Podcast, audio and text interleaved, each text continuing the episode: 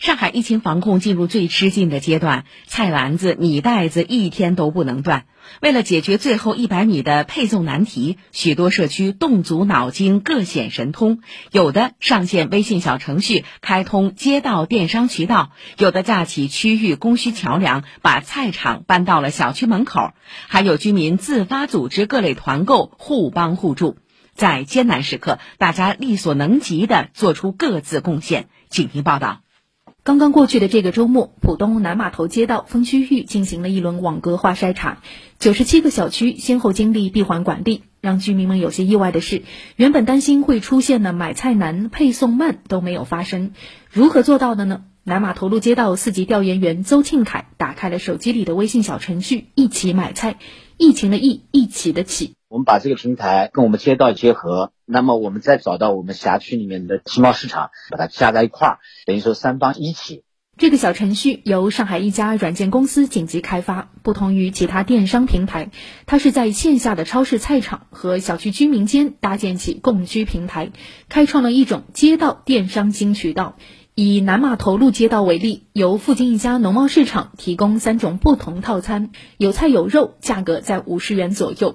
商派软件 CEO 裴大鹏说：“关键是他解决了封闭小区最后一百米的配送难题。现在其实就是一个蛮典型的叫供需不匹配，很多小区居民呢封闭在小区里面，这些第三方的电商平台啊，它的阅历不足，而实际上很多小区它家门口的一些超市啊，或者是这些菜场啊。”它的供应其实还是充足的，所以我们就说，哎，用这个平台就可以来支撑几方面的这个诉求。当然，对封闭小区里的老人和行动不便的，也有个性化方案。街道专门制作了菜单，提供小份菜品，由农贸市场居委会志愿者接力配送。目前，这个小程序已经与全市近十个街镇对接，搭建起了各自的买菜平台。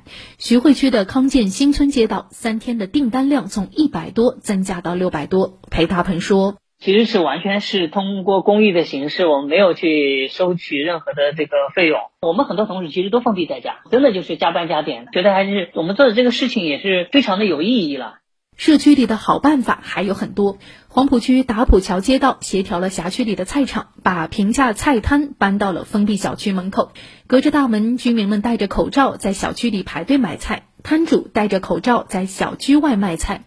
居民宋阿姨说：“办法或许有些土，但管用，好用。菜贩把菜都送到了我们小区门口，在我们小区大门口设摊，这一下子帮助我们解决了好几天的蔬菜问题。”他把菜卖完了，我们都有吃的，很好的。闵行区梅陇镇的魏明园小区，年轻人特别多。小区封闭管理后，因为要发不少通知，大家建起了一个超大的微信群。没想到，平时几乎不打招呼的邻里之间，组起了各种花式团购。居民李先生特别感慨。